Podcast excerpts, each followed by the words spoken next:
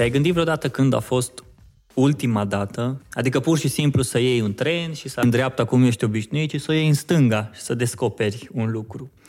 Și cred că toată treaba asta cu călătoria e un lucru fain pentru că putem să descoperim și în același timp putem să uităm de baiurile astea pe care le avem zi de zi, de strategiile de marketing, de poate viața asta pe care o facem și până la urmă să mai luăm o pauză. Oameni buni, bine ați venit la un nou episod al podcastului lui Catai. Acesta a fost un intro diferit pentru că astăzi vom vorbi cu o persoană care călătorește foarte mult. Raluca, bine ai venit! Bine te-am găsit. Mă pregăteam să răspund la întrebare și m-am gândit și eu când a fost ultima oară când am călătorit pur și simplu, luând un tren și mergând undeva și o să te dezamăgesc, dar la mine lucrurile sunt planificate destul de bine, cel puțin la, la ceea ce înseamnă așa un, un plan de bătaie, iar partea de spontaneitate o las acolo, într-o doză destul de mare. Însă n-am făcut niciodată asta, să iau trenul greșit sau să fac dreapta în loc de stânga, decât uh, din greșeală. Uite, ca să nu fii liniștită, ca să fii liniștită, nici eu n-am făcut chestia Ok, asta. bine, Dar bine. mi-ar place, într-o...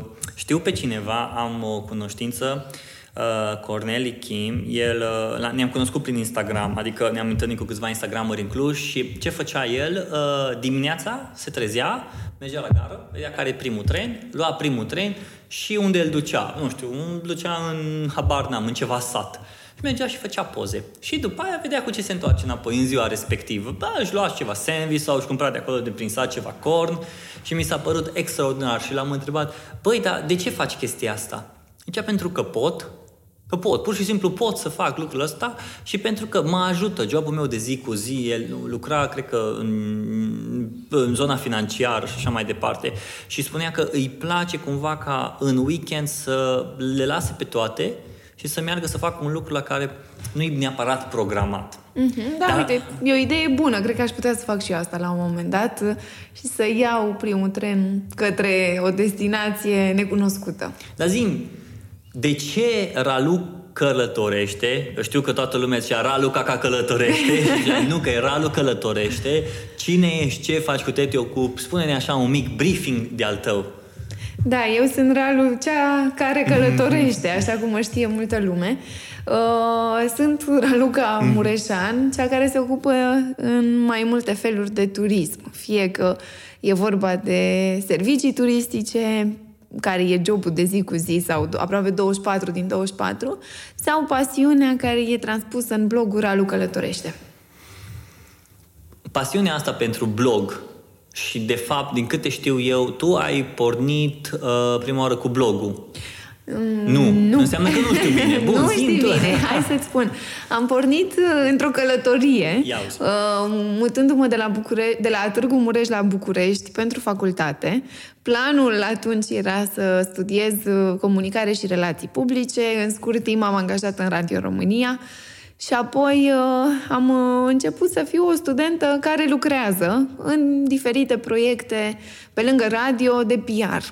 Pot să spun că mi-am făcut cumva uh, practica în primii ani de facultate lucrând pe diferite proiecte și pentru că eram în radio, am lucrat aproape trei ani în, în radio, era începutul bloggingului, uh, cel puțin pentru mine, 2009. 2009 Atunci, okay. în directă legătură cu radio care îmi dădea și posibilitatea de a face interviuri, de a face videouri. Atunci era ceva foarte, foarte mm. nou. Eram la departamentul de New Media în Radio România și era destul de interesant.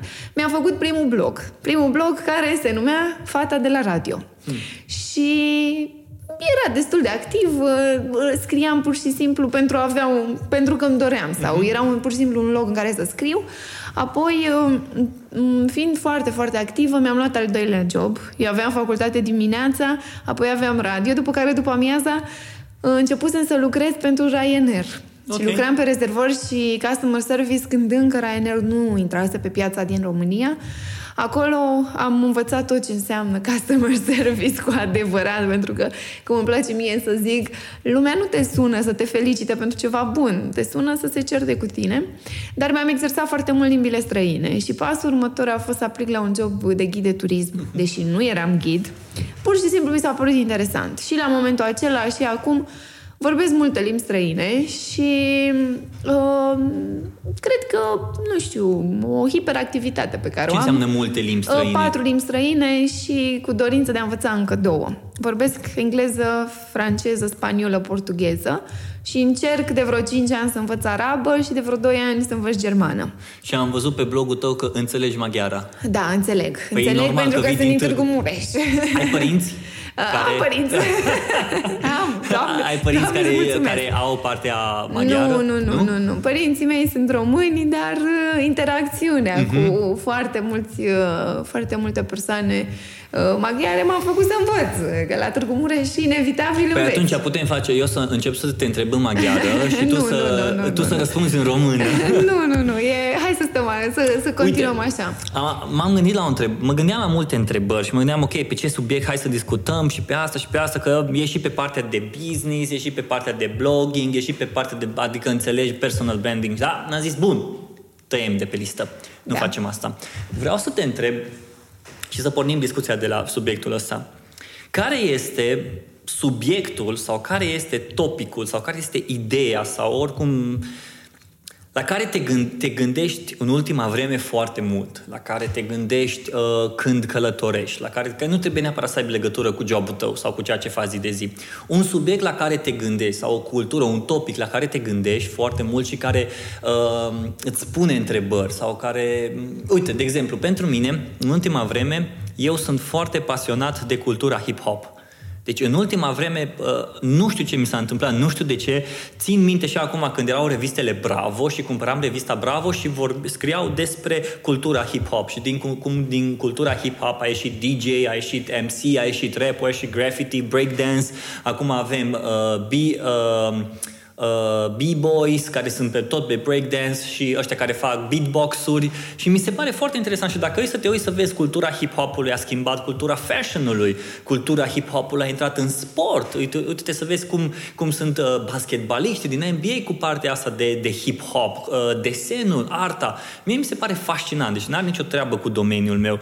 Și aș fi foarte curios să văd un domeniu de al tău care îți place ție foarte mult și care, care te pasionează și care nu te lasă să te gândești și băi, sub, nu, nu că nu te lasă să te gândești, te lasă să gândești, da? E subiectul la care te gândești tot timpul, în ultima vreme. Uite, asta e o întrebare uh, Deep. deep exact. La ce mă gândesc? Uh, mă gândesc pur și simplu la satisfacția de zi cu zi și dacă un loc încă mă mai surprinde atunci când călătoresc sau pur și simplu uh, interacțiunea cu oameni, pentru că interacționez cu foarte mulți oameni, uh, îmi aduce ceva în plus. Interacțiunea cu oameni mi se pare un lucru foarte... Uite, de exemplu, spun... Uh, uh, eu mă emoționez foarte repede și sunt lucruri care cu adevărat mă ating. Uh-huh. Uh, acum două zile, având niște turiști americani care aveau diplomele, unul din, era un cuplu, el era fiul unui rus care a luptat uh, în armata română și care a fost medic și ea era din părinți născuți la Cernăuți. Cu atât de multă pasiune vorbeau acești oameni. Erau practic niște români uh, care nu mai sunt români, dar care își căutau rădăcinile. Și genul ăsta de întâlniri pe mine mă încarcă, mă încarcă emoțional, mă încarcă spiritual și simt că jobul pe care eu îl fac sau pasiunea pe care o am, pentru că trece, nu e jobul meu uh-huh. să le ascult amintirile lor sau să le ascult uh, poveștile de viață, dar cumva pasiunea asta pentru oameni, pentru ce ne face fericiți până la urmă sau ce ne face să fim satisfăcuți uh, zi de zi, uh, e, e o temă care mă Fericirea? Mă, mă preocupă. Deci cred că fericirea omului... Mulțumirea. Cu... Mulțumirea. Ok. Da. E, e, e, uh, mi se pare fascinant că te-ai dus de la partea de la interacțiunea cu omul, că de fapt de aici da. îi, uh, ajungi la subiectul de omul îi fericit și unde își găsește satisfacția de zi cu zi. Și tu cum te întâlnești cu diferiți oameni din diferite categorii, cam care le-ai văzut că ar fi satisfacția lor? Uh, asta e, e greu, mă, mă provoci. Băi, un podcast uh, despre marketing și exact, viață. Exact, exact, exact. Văd asta. Uh, Uite, de exemplu, Cred că eu... lucrurile sunt foarte simple okay. și, nu știu, uh, uh, pasiunile comune, felul în care ne raportăm la anumite lucruri, asta uh-huh. cumva reprezintă un limbaj universal al tuturor uh, celor uh, care trăim în acest moment și că avem norocul să ne, uh, să ne intersectăm. Asta, asta ar spune. Pentru că indiferent dacă, nu știu, dacă întâlnesc un backpacker sau dacă vorbesc cu o persoană foarte importantă, am avut turist cu valoare netă de 5 miliarde de dolari, el ca persoană. Cum îl cheamă? Uh, îți spun după ce terminăm.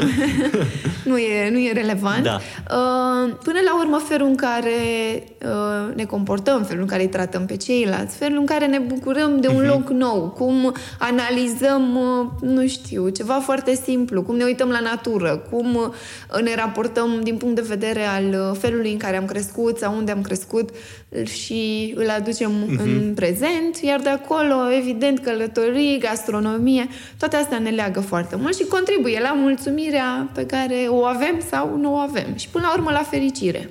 Uite, uh, fericirea asta, de exemplu, vreau să o pun din, prin perspectiva unui om de marketing. Fericirea unui om de marketing se se bazează pe faptul că își atinge anumite rezultate.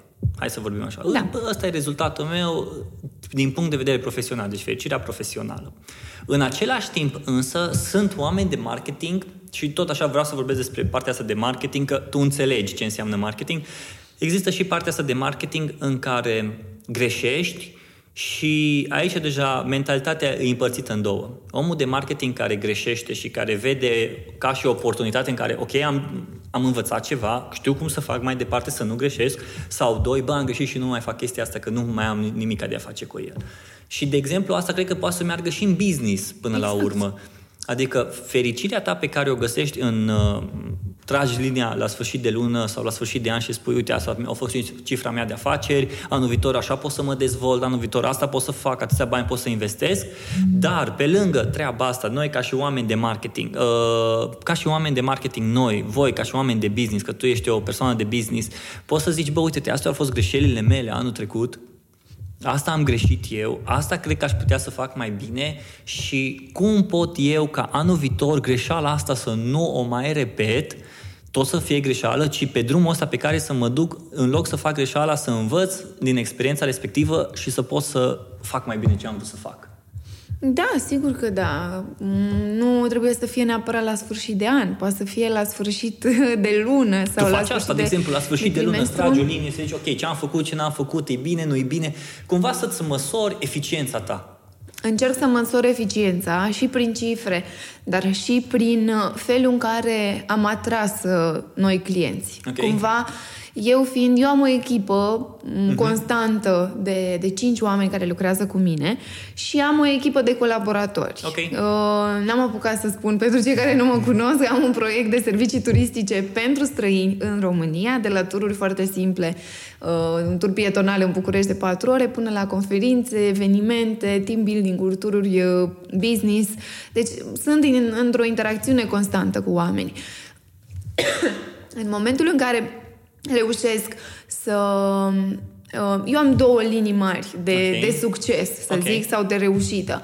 Pe de o parte, turiștii uh, foarte simpli, uh, care vin cu niște așteptări mai mici sau mai mari în România sau în București și cărora reușesc să le transmit uh, uh, o, să, să le transmit o energie bună, să le mhm. prezint niște informații, să-i fac curioși, să-i fac să îndrăgească locul pe care l-au uh, ales și care uh, vor pleca cu o părere schimbată. Uh-huh. Și ăsta este unul din, din scopurile pe care, pe care le am, dar în directă legătură și cu scopul financiar, mhm, evident. Uh-huh. Dar uh, pentru a atinge cumva scopul financiar, la mine este o constantă promovare. Trebuie nu doar să am mai mulți turiști care să fie pe, pe partea de cultural, cum, cum le spun eu, tururile culturale, dar și să atrag uh, companii care au auzit de mine, care să aibă încredere ca, nu știu, CEO-ul companiei mamă din altă țară care e în vizită, să petreacă câteva ore cu mine vizitând București sau Valea Prahovei sau alte zone.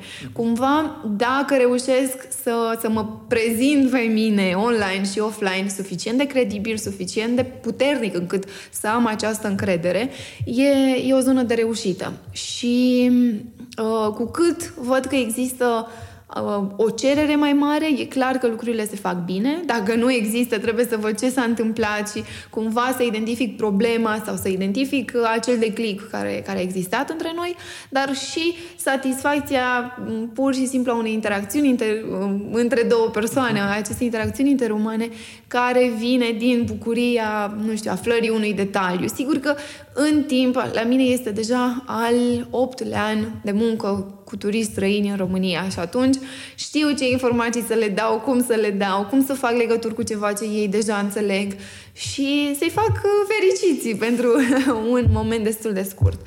Și asta sigur că mă bucură și o consider o, o parte de succes. Dacă mă recomandă mai departe prietenilor lor, familiei, mm-hmm. oricui, uh, sigur că e un plus și la venituri și la satisfacție mm-hmm. și la toate celelalte. Dar uh, Asta, asta încerc să fac. Și mm. cumva și cu blogul cu Ralu Călătorește, încerc experiența mea călătorind în România sau în afara României să o transpun cumva prin texte, prin poze, prin videouri câteodată, deși publicul meu nu e fan video. Nu? Nu. Și asta am văzut. Publicul meu vrea să citească. Dacă scriu un uh, text kilometric, uh, va fi savurat cuvânt cu cuvânt pentru că oamenii sunt interesați direct de subiect. Uh-huh. Cei care sunt interesați intră, citesc, uh, chiar și comentează câteodată sau îmi scriu mesaje în privat, uh, dar video nu prea. Video e așa doar pentru social media ceva în plus, dar uh, nu e, nu e necesar. Asta, Poate asta am identificat. Podcast. Poate o să fie, sigur. Uite, Am, putem uh, face un, un, un test cu ei. Okay. Luăm podcastul ăsta, îți trimit link-ul, embed codul, îl pui Așa. într-un articol și, și să vedem, vedem uh, care este reacția. Ok. Da, Uite, da. Ai, ai, spus, ai spus o chestie în care am vrut să mă opresc puțin, dar după aia tot ai zis, tot ai zis, tot ai zis și am zis să nu-mi uit ideea. Um, oamenii să te recunoască, oamenii să te vadă, oamenii să-și aducă aminte de tine. Asta cumva pentru mine înseamnă duce pe plan profesional către partea de uh, brand personal, personal branding. Exact. Și înainte să uh, facem interviul ăsta, să facem interviul ăsta, da? Oricum sunt din Oradea și pot să greșesc. de fapt nu-mi permis să greșesc, dar în fine. Uh, Înainte să uh, discutăm în acest podcast, am vorbit despre partea de personal branding și am vorbit despre cum reușești tu, cum faci tu, cum fac eu și importanța personal brandingului și cred că în domeniul fiecăruia e important, dar nu e atât de important încât să lucrezi numai pentru personal branding. Adică eu cred că, spun prima oară părerea mea și după aceea vreau să auzi și, și poziția ta, eu cred că personal branding-ul tău e definit de munca ta. Deci asta cred. Munca ta e definită de personal branding-ul tău. Că tu mai reușești să uh, îți pui o imagine, că tu mai reușești să fii mai profi în poate fotografiile pe care le pui să le faci, pentru că da, lumea trebuie să-și aducă aminte de tine, pentru că da, avem canale astea de comunicare, Instagram, Facebook, uh, YouTube, blog și lumea trebuie să se asocie, să asocieze conținutul ăla cu o anumită față, compania respectivă cu o anumită față. Pentru că, uite-te, în ultima vreme tot mai multe companii mai mari, tot mai multe corporații și tot, și startup-uri nu scot logo în față sau identitatea în față, ci scot persoana în față. Bă, ăsta sunt eu, așa fac eu, așa vorbesc eu. Și oamenii care aud și care văd compania respectivă sau îl văd pe omul respectiv, apreciază mai mult dacă compania, să spun așa, o iartă mai repede dacă greșește. Știi? Și tu uh, spuneai de faptul că oamenii care uh, văd mai mult de tine sau te văd mai mult și acum, de exemplu, ai apărut în România Te iubesc, ai apărut într-o grămadă de reviste, de uh, interviuri, ai discutat cu lumea, adică partea asta de să fii prezentă nu ai pus-o deoparte. Adică, da, ok, vreau să uh, profit în ghilimele de fiecare oportunitate pentru că, hai să spunem așa, e un free advertising pentru business-ul tău și pentru ceea ce faci tu. Și mai mai mult decât atât, se clădește pe, um, să spun așa, se clădește pe brandul tău. Fiecare cărămidă clădește pe brandul tău. Asta cred și eu, că așa trebuie făcut. Dar vreau cumva să văd de unde ți-a venit ție, nu neapărat munca asta sau inspirația asta, ci mai degrabă de unde ți-a venit ție, uh, da, trebuie să fac chestia asta pentru că ajută și chestia asta la altă. Din facultatea de PR pe care am urmat-o, în primul rând, um, eu în 2013 a trebuit să-mi fac așa un plan de acțiune pentru ce urmează să fac. Uh-huh. Am fost studentă, am plecat cu Work and Travel, am plecat cu Erasmus, and then what? Asta uh-huh. a mhm. fost întrebarea. Și am plecat cu proiectul personal. Iar atunci mi-am dat seama că, ok, am pârghile necesare să mă promovez uh, în radio, în presă, cât am activat, uh, au fost mii de oameni cu care am intrat în contact. Aveam prieteni din PR, aveam fost colegi de facultate și am zis, e bine să, să apelez la acest free advertising pentru mine. La momentul respectiv eram un ghid și pentru ce aș vrea să fac. Proiectul de consultanță și servicii turistice. Și atunci mi-am zis uh, să fiu cel mai bun ghid nu pot, dar cu siguranță pot să fiu cel mai cunoscut. Și am început uh, să scriu pe blog, am început să scriu pe Facebook, am început să apelez la fiecare persoană care ar putea să mă ajute în această promovare a mea. E puțin ciudat dacă te uiți. Clienții mei sunt din străinătate, promovarea este făcută în România către piața de business. Hmm. Dar uh, și atunci m-am lovit de ceea ce se numește buget pentru că fiind singură și am fost singură o perioadă destul de lungă, nu puteam uh, și să centrez și să dau cu capul și să apăr și în plus să mai am și, și bani. Așa că m-am folosit de tot ce înseamnă uh, rețele de socializare, fie că vorbim de cele clasice, fie că vorbim de unele uh, pe turism, de business, M-am promovat acolo, rețele, le-am scris... Da. Rețele de socializare pe turism de pe business. Pe turism de business, da. Așa se numesc. A small world, dacă știi site-ul. Okay. Eu așa am început. La un moment dat uh, era gratuit, uh, puteai să-ți, uh, să-ți să ai, aveai un cont acolo, okay. se folosește foarte mult în vest. A fost adus și în România, dar ca multe lucruri aduse în România s-a cam stricat.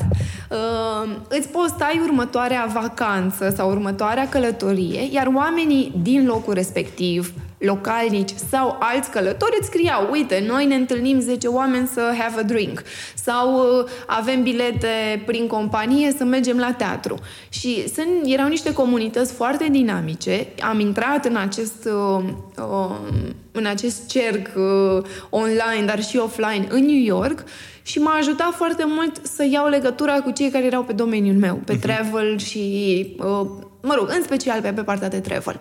În România, a, mă rog, site-ul a suferit niște modificări, au pus o taxă ca să nu introducă publicitate, foarte mulți uh, s-au retras. În România a fost adus, uh, mă rog, a fost, au început să-l folosească foarte mult și primul pas, aș putea să zic, am fost chiar pe val, am scris tuturor celor care veneau în București. Hmm. Bună, eu sunt Raluca, sunt ghid aici, dacă ai nevoie de vreun sfat, uh, uh-huh. întreabă-mă dacă ai nevoie de vreo rezervare, de sistem concierge, de orice, îți stau la dispoziție, asta este businessul meu și poate putem să facem ceva. Primii clienți am avut de acolo și s-a nimerit ca, unul, ca doi, aproape trei dintre partenerii mei cu care încă lucrez să fie veniți de acolo. Și a fost un lucru foarte bun. Am început să am turiști, la început nu prea mulți, dar ușor, ușor au crescut fiecare acțiune am comunicat-o pe Facebook, am comunicat-o uh, pe blogul pe care îl aveam înainte, pe pagina blogului uh, proiectului uh-huh. meu și cumva a fost, am, am spus în continuu ce fac și uh, care sunt provocările, care sunt satisfacțiile. Am avut și o identitate vizuală creată foarte bine. Băiatul care e grafic designerul cu care în continuare lucrez uh, e foarte simpatic și îmi spune este una din capodoperele mele, identitatea vizuală a ta. Și atunci am creat cumva impactul ăsta, am creat curiozitatea celorlalți. La aproape un an după ce am dat drumul proiectului, am avut prima apariție în Business Magazine, am avut trei pagini în print, care a fost extraordinar. Apoi, în anul următor, uh, am avut uh, Busy Day cu Moise Guran, care a fost wow, pentru că în momentul ăla era la TVR, Wall Street.ro, ZF Live s-au, s-au mhm. legat uh-huh. și lumea a început să, să aude de mine. Uh-huh. Eu deja având un istoric de câțiva ani ca, uh, ca lucrând cu turiști. Și în același timp am dat drumul și blogului, pentru că încep, călătoream, călătoream destul de mult. Lumea mă, deja mă, mă asocia cu ideea aceasta de călătorit.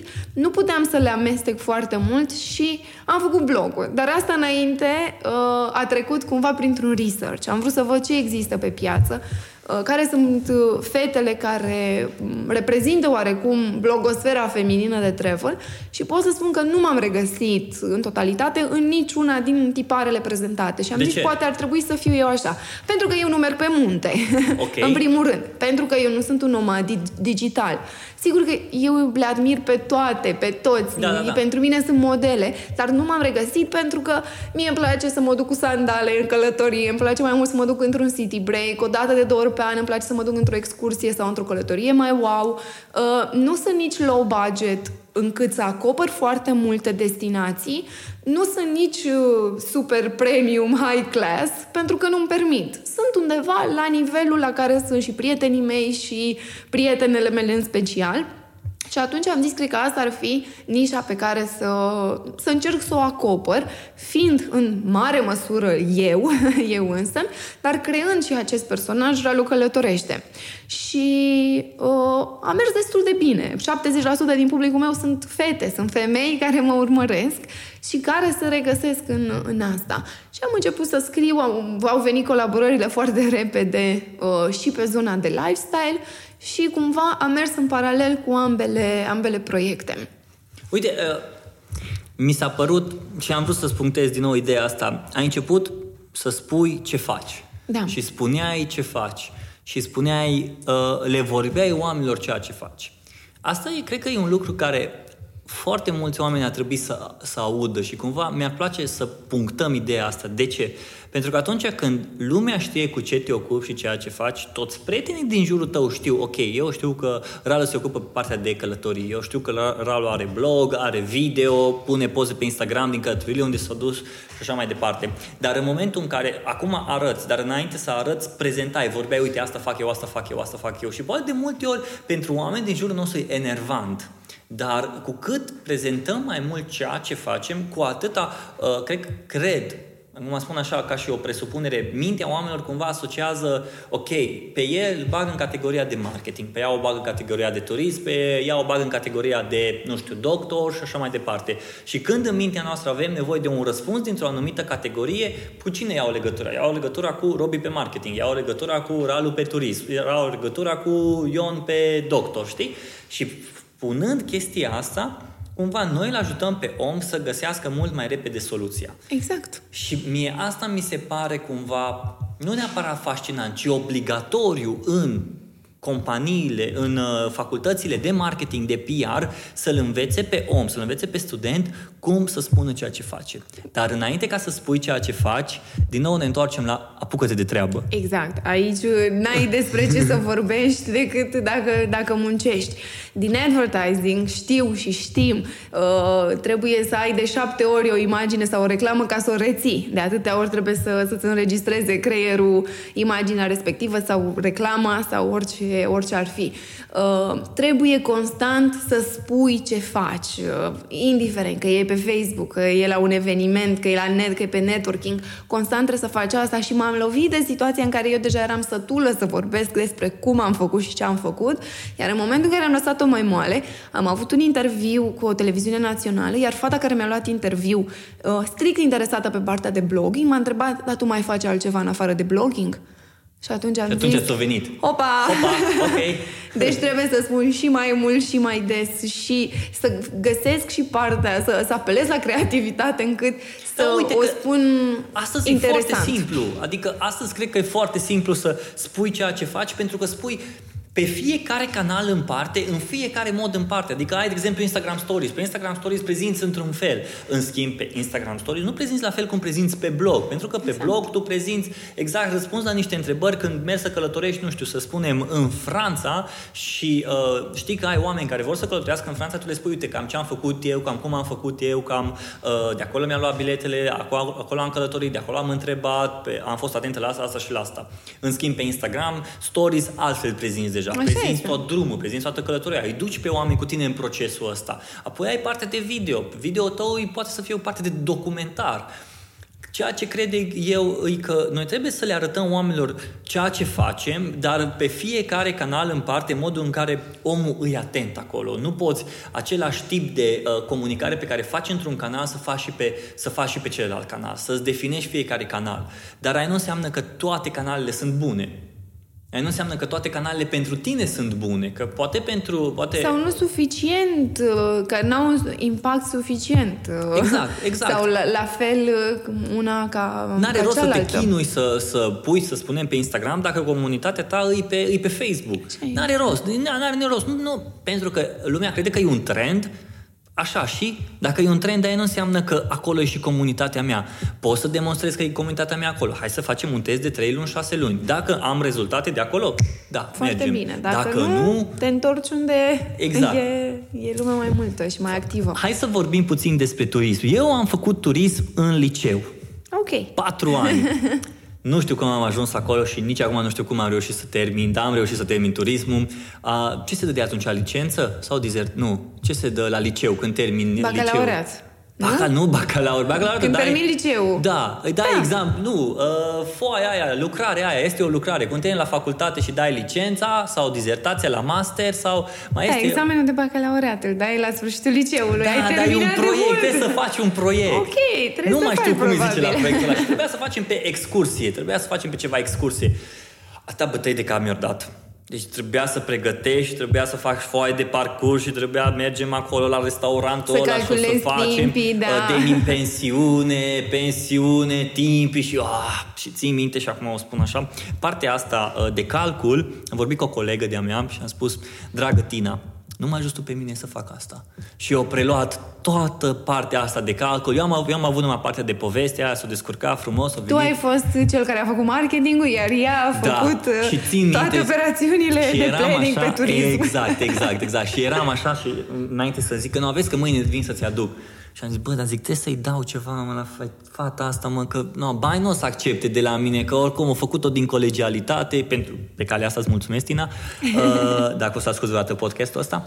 Și am țin minte că i-am adus și acum o ciocolată mare și am zis, uite, îți mulțumesc, vai de nu trebuie și totuși am reușit și am terminat. Dar acum, dacă îi să uh, mă gândesc la toată călătoria, când mă duc în excursii, știu, știu și cred că și tu știi și de fapt tu știi cel mai bine că sunt niște pași pe care trebuie să-l urmezi. În momentul în care îți alegi o călătorie, în momentul în care uh, sunt câțiva pași pe care trebuie neapărat să-i faci pentru că altfel când ajungi acolo sau poate nici nu reușești să ajungi acolo pentru că n-ai trecut prin pașii ăia. Și acum intrăm puțin în partea ta, în business-ul tău. Uh, spune și hai să vedem câțiva pași pe care îi recomanzi ascultătorilor în momentul când își aleg o excursie. Hai să punem o excursie, orice excursie vrei tu, hai să punem pe foaie și să vedem uh, ce ar trebui, la ce ar trebui omul să se uite și ar trebui să ia în considerare atunci când vrea să meargă într-o excursie. Păi trebuie să se uite întâi la perioada pe care o are disponibilă. Vara. Pentru că cumva vara, da. E foarte important dacă e vara, înainte sau după ce începe vacanța copiilor. Dacă acest Înainte. lucru se întâmplă, s-ar putea ca prețurile să fie mai mari sau mai mici. Ok. Uh, pornim de la idee. Ok. Apoi te apuci să cauți. Unde cauți? Deci, Uh, stai puțin să înțeleg. Vara, prețurile diferă de vacanța copiilor? Da, sigur că da. Ok. Uh, 15 iunie, mai mult sau mai puțin, este uh, startul vacanței. Automat prețurile cresc pentru că familiile deja au timp uh, liber.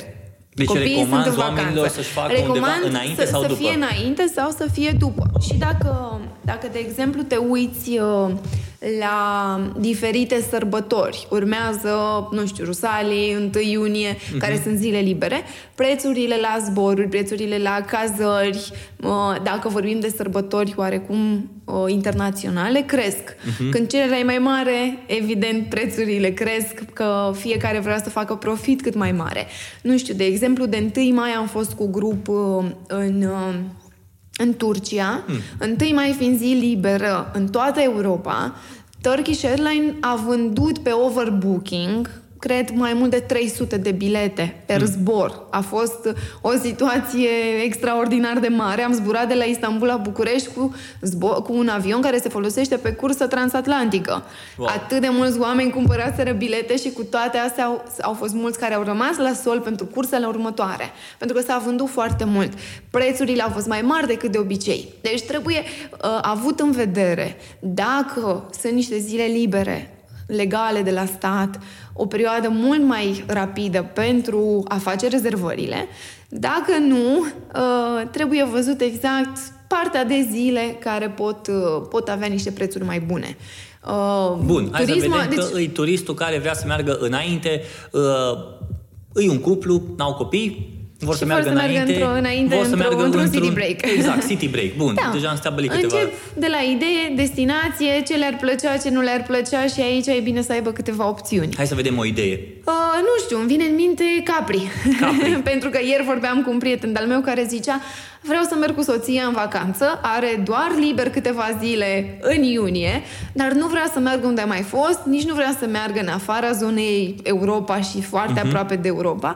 Și am început să-i dau sugestii, sugestii, uh-huh. sugestii. Am zis Capri, în Capri ajungi ușor dacă iei un zbor până la Napoli, de acolo tren sau mașină okay. și feribot. Bun, mm, ar fi sau n-ar fi.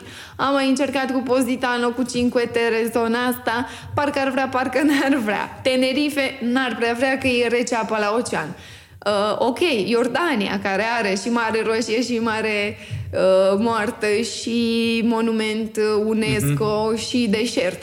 Mm, parcă da, parcă nu. Cam parcă asta a fost. Desert, da. Exact. Și până la urmă decizia a rămas pe Cipru. Pe Cipru, ok. Oarecum în, în zona asta. Uh, e vorba de gusturi, e vorba de ceea ce își dorește fiecare, ce, ce fel de turist sunt sau suntem. Pentru Hai să că... vedem că e un turist care, acum nu spun despre mine, dar cumva trebuiau... dar cumva să... asemănător. Nu, nu, nu, nu, nu. Cumva să-l ajute pe om și cei care ascultă cumva să-i ajută să gândească înainte să, uh, să se gândească la niște excursii. Ok, Sunt. ai pus niște întrebări foarte mișto. Ce fel de turist ești? Aici la ce ar trebui să se gândească? Ce Dacă fel sunt de mai activ, mai puțin activ. Dacă vorbim de un turist activ care vrea să viziteze 5 monumente pe zi sau 5 uh-huh. Mhm. lucruri interesante, E greu să se uite la o vacanță care are, nu știu, demi-pensiune și plajă și atât, într-o mm. insulă, pentru că acolo deja intervine un grad ridicat de frustrare. În prima zi e ok, în a doua zi e ok, dar în a treia zi, cum zic eu, de cinque terre, cinque terre sunt cinci sătuce, mm-hmm. foarte frumoase, dar le faci într-o zi. Hmm? Dacă, nu, dacă nu ești genul de, nu știu, slow tourist uh, sau dacă nu te duci în luna de miere, dacă să mergi, să stai, nu să bei o cafea, să, stai, și... să bei o cafea, okay. să bei un vin, te mai plimbi puțin, uh-huh. dar așa doar câteva sute de metri, poate cumperi ceva, mai bei un vin. Ah, am înțeles, mai... am înțeles. Și în cele din urmă e bine de făcut cu iubitul sau iubita. Dar depinde și ce moment al relației aveți, că s-ar putea să vă certați că e prea plictisitor locul. e frumos, dar e plictisitor. Uh, din da. anumite perspective. Așa că e important de văzut și ce are de oferit uh, locul respectiv. Uite, acum două săptămâni am fost la Atena. Okay. Atena nu prea are uh, multe de oferit. Uh, are acropole și are două, trei muzee are, pla- are zona de port care e frumoasă, dar dacă te duci să stai 4-5 zile, chiar nu ai ce să faci. Dacă îți plac cluburile, s-ar putea să găsești 1, 2, 3 cluburi wow, dar foarte mult uh, din cei, din a- cei care merg în Atena se duc să se relaxeze. E ok să mergi, să mănânci, să te plimbi, în ziua următoare să faci același lucru și contează foarte mult felul în care tu ești. Dar dacă e să compari, nu știu, Atena cu Istanbul, cu siguranță Istanbul e câștigător de 20 de ori. Dar depinde și ce vrei să faci. Dacă ești, nu știu, la mijlocul anului, altă... Uh, uh, altă vitalitate ai decât spre sfârșitul anului când deja ești obosit. Și de aia se recomandă perioada septembrie, octombrie, chiar noiembrie, să te gândești la un retreat, cum, uh-huh. cum îi zicem noi, nu știu, uh, Asia în, în principal, unde te plimbi, dar te și relaxezi, ai și mâncare bună și vreme bună și cumva te încarcă pentru ce urmează, uh-huh. pentru sărbători și pentru iarnă și pentru stres și așa mai departe. Deci trebuie să ai în vedere foarte bine cam ce îți place să faci și dacă destinația respectivă îți oferă ceva, pentru că unei persoane îi s-ar părea extraordinar Atena, dacă e o, nu știu, pasionată de, de arheologie, de uh, istorie. Uh, istorie, de cultură antică, iar altora li s-ar părea că e murdară, că e neofertantă, că mâncarea e bună, dar uh, nu e strălucită, adică depinde foarte mult care sunt așteptările noastre și cum uh-huh. suntem noi. Apoi, să nu cădem foarte mult în capcana prețurilor mici. Dacă zborurile sunt mici și ne-am obișnuit cu toții să avem zboruri de la 5 euro în sus... Dacă s-ar putea uh, chiar și 3 euro... Dacă s-ar putea să ne ducă și pe gratis, ar okay. fi minunat. Uh, cazarea prețurile la, la cazări cresc și cresc și cresc și cresc. Uh, dacă se ia în considerare și un apartament, fie de pe Booking, fie de pe Airbnb, acolo trebuie citite toate detaliile de preț, toți termenii, toate condițiile, pentru că foarte mulți au un preț care este promovat și apoi mai urmează taxă de oraș, taxă de cleaning, taxă de nu știu ce. Mm. Și încă n-ai plecat în vacanță și deja ești nervos și ești supărat mm. pe ei că te-au păcălit la bani. Deci și lucrurile astea sunt deci importante. Deci ai așa, sezonul. Sezonul. Ce tip de turist preferințele ești. Preferințele, exact. După aia te să te uiți la zbor, bugetul la zbor și la exact, cazări. Exact. Ok, să spunem că le-am rezolvat 1, 2 și 3 da. și ajungem la partea de planificare a excursiei. Da. Uh, eu sunt foarte bună să planific pentru alții. Când e vorba de mine, sunt ca cizmarul care are permanent uh, gaurând gaură, un cizm, exact. Uh, la partea teoretică stau foarte bine. După ce ai toate astea făcute, zbor, respectiv cazare, trebuie să vezi cum ajungi acolo. E important dacă, mm, nu știu, aterizezi de, de obicei zborurile low cost, sunt pe aeroporturi mai uh, departe decât, o, uh-huh. decât aeroportul principal. Sunt într-o zonă mai, uh, mai la periferie sau poate chiar sunt zeci de kilometri, zeci, sute de kilometri între uh-huh. aeroportul și orașul cel mai apropiat, orașul important.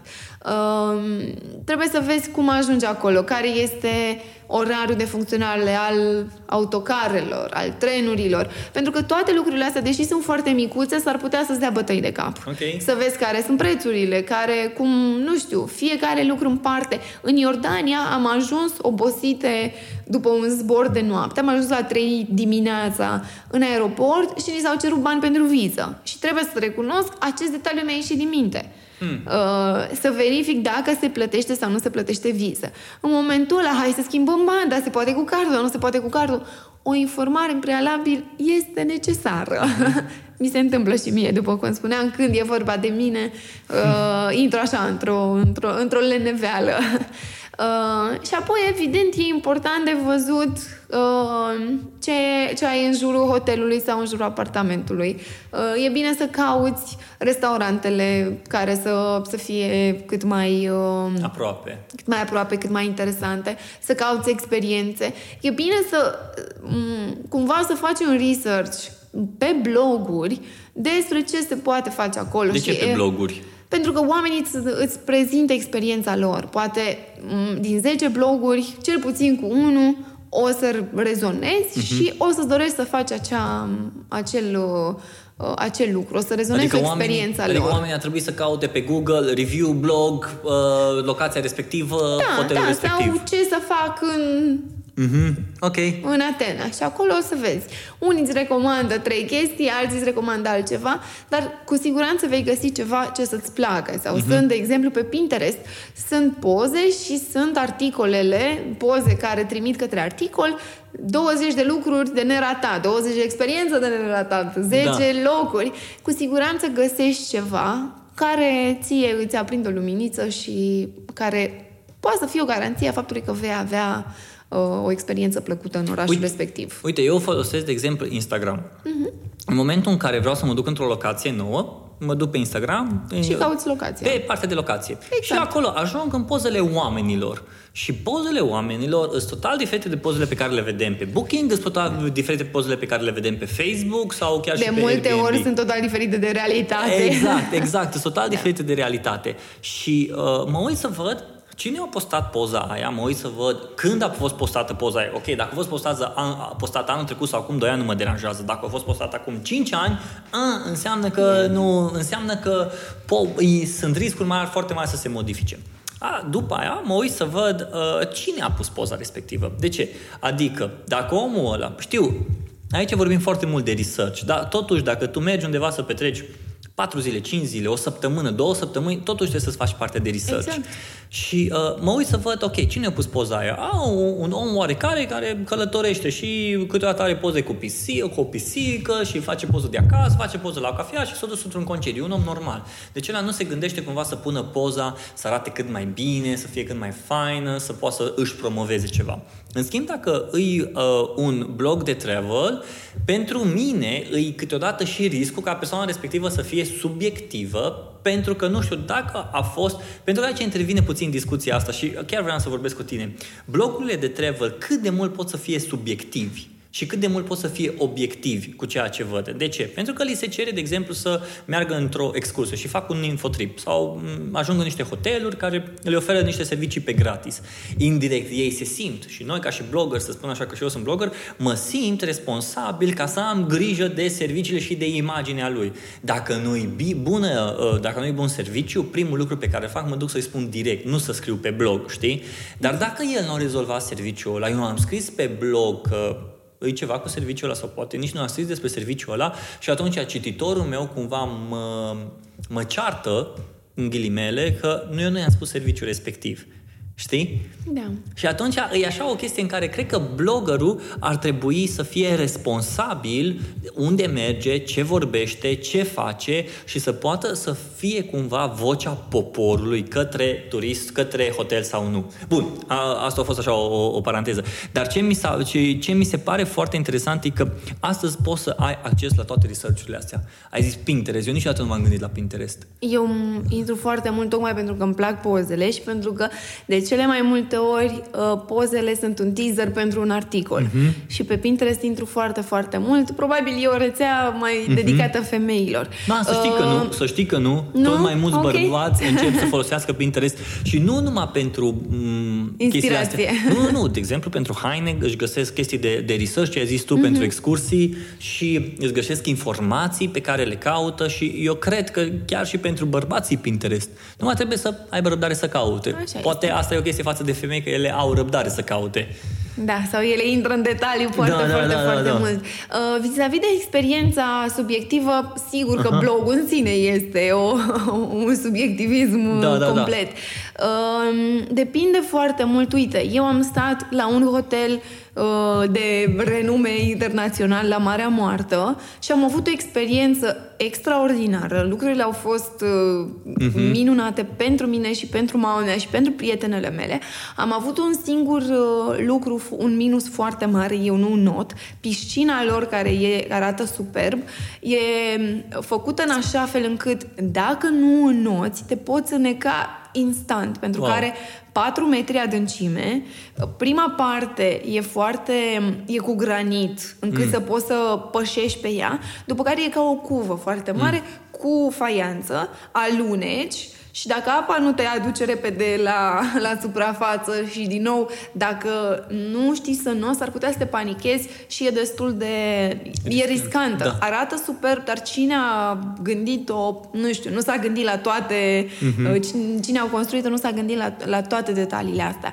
Am scris despre asta, am prezentat experiența pe care am avut-o alături de Mhm. minusul ăsta și am avut comentarii de la oameni care mi-au zis noi am avut o experiență groaznică acolo, Hmm. n-au fost ok serviciile, nu ne-a plăcut aia, nu ne-a plăcut mâncarea. Deci e greu să, um, să fii mm, sincer, Și nici dar nu poți să poate fii pe ai gândirea fost tuturor. momentul, da, dar poate ai fost la momentul potrivit, într-un Exact. mood foarte bun acolo. Adică, adică oamenii când intră pe blogurile respective să ia în considerare și faptul că poate, ce ai spus tu, a fost un mood, a fost ok, poate atunci Exact. s-au schimbat serviciile, poate atunci s-a întâmplat ceva, nu știu, bucătarul s-a schimbat, s-au Exact, întâmplat exact. niște lucruri. Sunt, sunt multe lucruri Știi? și atunci, Și sigur, nici nu e citești. subiectivism, dar depinde Da. și cât de norocos sau de ghinionist ești. Mai departe, da, sunt infotripuri în care sunt invitată. Trebuie să-ți spun că foarte, foarte, foarte rar stau la hoteluri uh, cu fără costuri. Hmm. Prefer să mi le plătesc eu, prefer ca banii din blogging să-i fac altfel și nu solicitând servicii sau solicitând beneficii. Tu cu banii din blogging investești în blog? Da, da, da. da. Toți? Aproape toți. Okay. Pentru că la mine ce bani fac, îi investesc în următoarea călătorie, îi investesc în grafică, îi investesc în ad-uri pe Facebook mm-hmm. și încerc să, Uite, cumva să, e... să rulez banii aceștia. E foarte bine. Asta e o chestie care, uh, pe care am auzit-o, am făcut în Cluj, era un blog, Meet sau așa mai departe, în care uh, un om de marketing uh, a venit și a prezentat cumva banalități de blogging și vorbea despre bloggerul care vrea două lucruri, de fapt. Vrea faimă și vrea să facă bani. Simplu. Bă, hai să franc pe față. Faimă, faimă nu o prezinți ca și vedeta aia care vrea să fie vedetă. Vreau să fiu auzit, vreau să fiu văzut, vreau să, vreau să spun ceva mai mult decât pot să spun la 10 prieteni, știi? Și spunea la un moment dat un lucru foarte fain. Uh, banii pe care îi faci din blog, îi investești înapoi în blog. De ce? Pentru că nu-ți banii cu care tu, dacă ești pe fashion, atunci banii pe care uh, îi faci din blogging îi investești în haine ca să prezinți. Aia tot în blog. Dacă ești pe partea de travel, îi investești în experiențe, în excursii, tot în blog uh, îi investești. Dacă ești pe partea de gadgeturi, de foto, îi investești în, în gadgeturi. Responsabilitatea ta e ca după ce ai făcut banii ăia, i-ai investit în resursele respective, îi să scrii despre alea, îi să vorbești despre alea. Nu poți, de exemplu, dacă, ok, dacă ești un, uh, un blogger de, de food, și mergi să mănânci și ai mers într-un restaurant în care lumea cumva așteaptă să vorbești despre el. Nu poți să mergi să mănânci și să nu vorbești despre asta, pentru că oarecum asta ți-a luat tu responsabilitatea asta de blogger de food care vorbești despre alte experiențe. Și îmi place foarte mult ce ai spus că banii pe care tu îi faci din blog îi investești în excursii, îi investești în advertising, îi investești în grafică, adică nu numai că, ok, am băgat în buzunar și apoi văd eu ce o să fac cu ei. În, habar n-am, îmi cumpăr, îmi schimb roțile la mașină și da, poate ți schimb roțile la mașină, da, dacă tu călătorești cu mașina așa de mult încât uh, să ajuți blogul tău să crească. Și cred că aici ai una dintre lucrurile pe care foarte mulți oameni cel puțin din ce am văzut eu, bloggerii nu înțeleg că banii pe care îi faci să investești în blog. Adică dacă blogul tău are probleme de hosting, dacă blogul tău are probleme de se încarcă greu și în astea, plătește un developer, bă, uite, îți dau nu știu câte, câți bani din ultima mea campanie, te rog frumos să mi-l faci să funcționeze. Pentru că, virgulă, câștigul tău nu o să fie uh, de azi pe mâine, ci câștigul tău o să fie de azi pe o lună, pentru că tu cumva ți-ai avut grijă ca lumea, tot mai multă lume să vină, să citească, să vadă despre experiența ta. Sau va fi pe termen lung și ne întoarcem la brandul personal. Uh-huh. Pentru că eu, dacă nu aș fi călătorit, dacă n-aș fi început cu firma de servicii turistice, apoi cu blogul, nu aș fi fost cumva uh, solicitată și pe alte proiecte care uh, mă puneau pe mine ca specialist uh-huh. pe mhm. turism. Uh-huh. Pentru că asta am ajuns să fiu acum. În lumea când se gândește la o călătorie, apelează la mine. Iar o muncă din asta susținută, o muncă pe care pot să o numesc constantă, o investiție constantă, are rezultate și pe termen lung. Poate, nu știu, materialele pe care eu le fac nu sunt virale și nu vor fi virale niciodată, uh, dar uh, lumea mă va păstra undeva în minte și când vor uh, avea un plan de, nu știu, de călătorie undeva, când vor avea nevoie uh-huh. de, o, de o părere, la mine se vor, Clar. se vor duce pentru că știu că asta fac eu. Eu am măsurat cumva de-a lungul timpului uh, impactul uh-huh. față de ceilalți la evenimentele la care eram invitată și unde mergeam, iar oamenii, după ce mă salutau, mă întrebau, dar ești în țară? De asta am spus că e, e extraordinar sau să, să mi se spună în glumă, te invidiez pentru cât călătorești sau cum de călătorești atâta și tot timpul zic, păi ăsta este jobul meu și atâta vreme cât călătoresc, atâta vreme cât tu te întrebi, dar cum de sunt în țară, înseamnă că o fac bine. Uh-huh. Deci e, sunt, sunt câteva din măsurătorile la care pot să, pot să fac. Da. Exact. Care e orașul tău preferat din, ora, din uh, România? Eu deja mă gândeam la un Din oraș. Oradea. care e orașul tău preferat din România, care îți place din punct de vedere turistic sau ca și un fel de city break de weekend? Te duce, vine sâmbătă, duminică și după aia luni să te întorci înapoi în București. Uh, Timișoara. Timișoara. Timișoara, da. Am... Uh, am fost la Timișoara anul trecut, am avut un tur uh, alături de un ghid uh, foarte mișto de acolo, Ludovic Satmari, uh, care mi-a prezentat Timișoara cu alți, cu alți ochi. Uh, uh-huh. Efectiv ca imaginea alea, înainte și după. Așa a fost senzația mea după turul cu el. Uh, mi-au plăcut, mi-a plăcut cum a fost restaurat centru, multe lucruri mi-au plăcut și îmi dă senzația de, de călătorie. Îi spuneam cuiva săptămâna trecută pe Facebook, de câte ori vin la Cluj, mă uit la ceas și mă gândesc uh, la București cât e ceasul. Am impresia că nu sunt în România și că sunt pe alt fus orar. La Cluj? Da. Și asta mi se întâmplă cum vin în Transilvania sau cum mă duc într-un alt oraș, nu neapărat Bucureștiu, intru în modul ăsta de vacanță, în modul de călătorie și mă gândesc, uh, e aceeași oră sau e o oră diferită?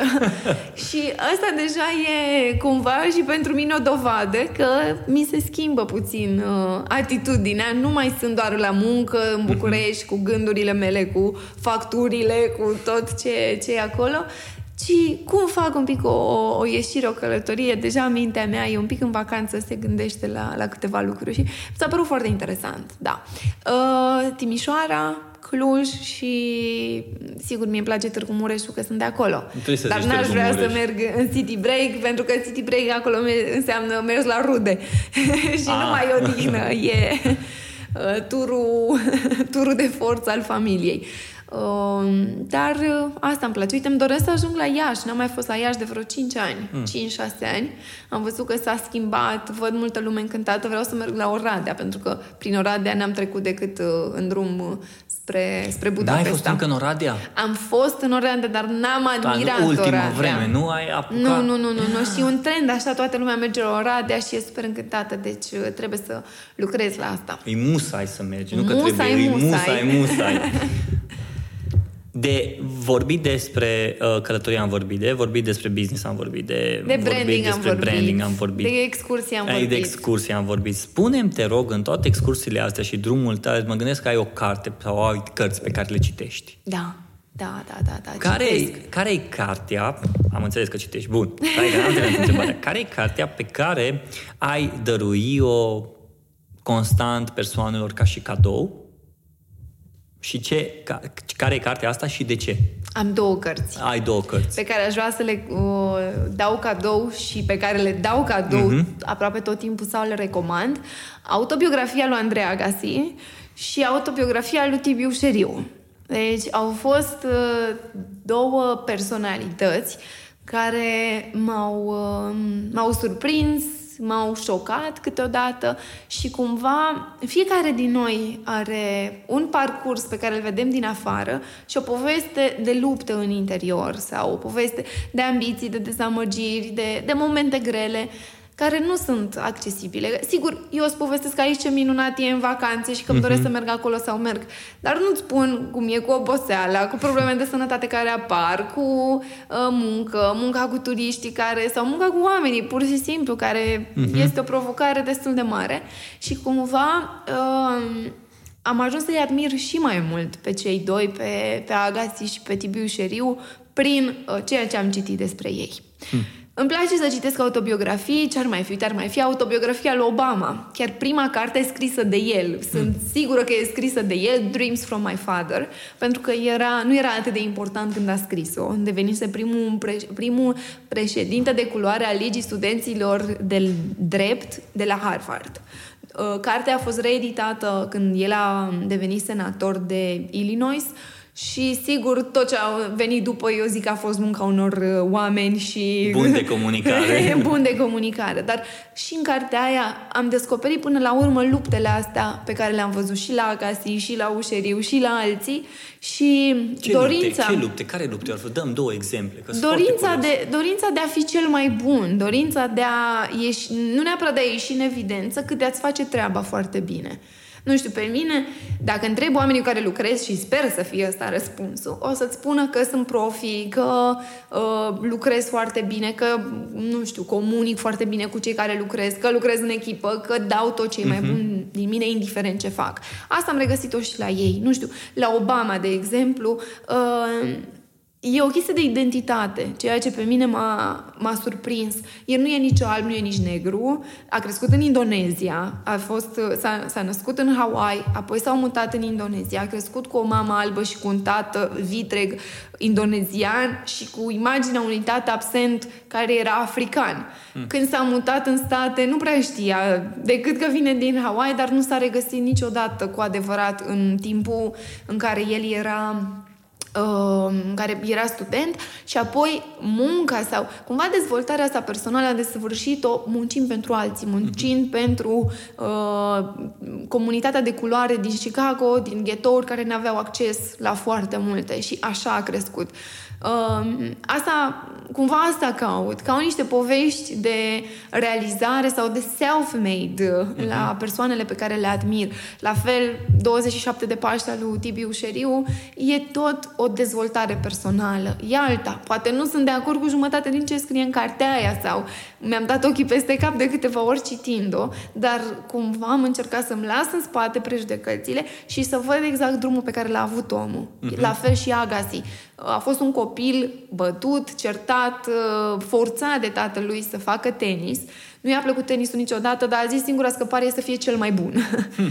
și sunt, uh, sunt niște povești care, până la urmă, din trei locuri totalmente diferite, au aceeași idee. Uh, dorința de a fi cel mai bun, no matter what, și dorința de, de a te autodepăși constant. Uite, tu ai spus chiar la începutul discuției noastre că dorința de a fi uh, cel mai bun, ai pus-o cumva într-o altă imagine și asta mi-a plăcut și chiar mi-am notat, e că poate că nu poți să fii cel mai bun ghid, dar poți să fii cel mai cunoscut ghid. Exact. asta mi-a plăcut.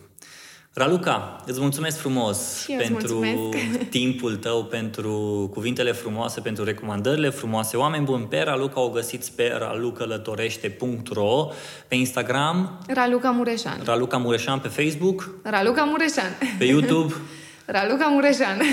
Îi dați un Google de Raluca Mureșan. Spuneți că de pe podcastul Lucata i-ați venit și poate vă face un discount. Așa Sau să nu. faceți. Bine, Raluca, mersi frumos, oameni buni, noi ne auzim în următorul episod. Până atunci, dacă l-ați ascultat prin iTunes, dacă ați ascultat pe Stitcher uh, sau pe Spotify sau oriunde puteți să lăsați un review, aș aprecia foarte mult. Dacă v-a plăcut episodul ăsta, dați un share către prieteni, dacă aveți comentarii, dacă aveți un feedback, vi-l aștept pe blog, vi-l aștept pe Facebook, pe Instagram, oriunde mă găsiți. Până atunci vă doresc să fiți cei mai buni, iar dacă nu puteți să fiți cei mai buni, măcar să fiți cei mai cunoscuți.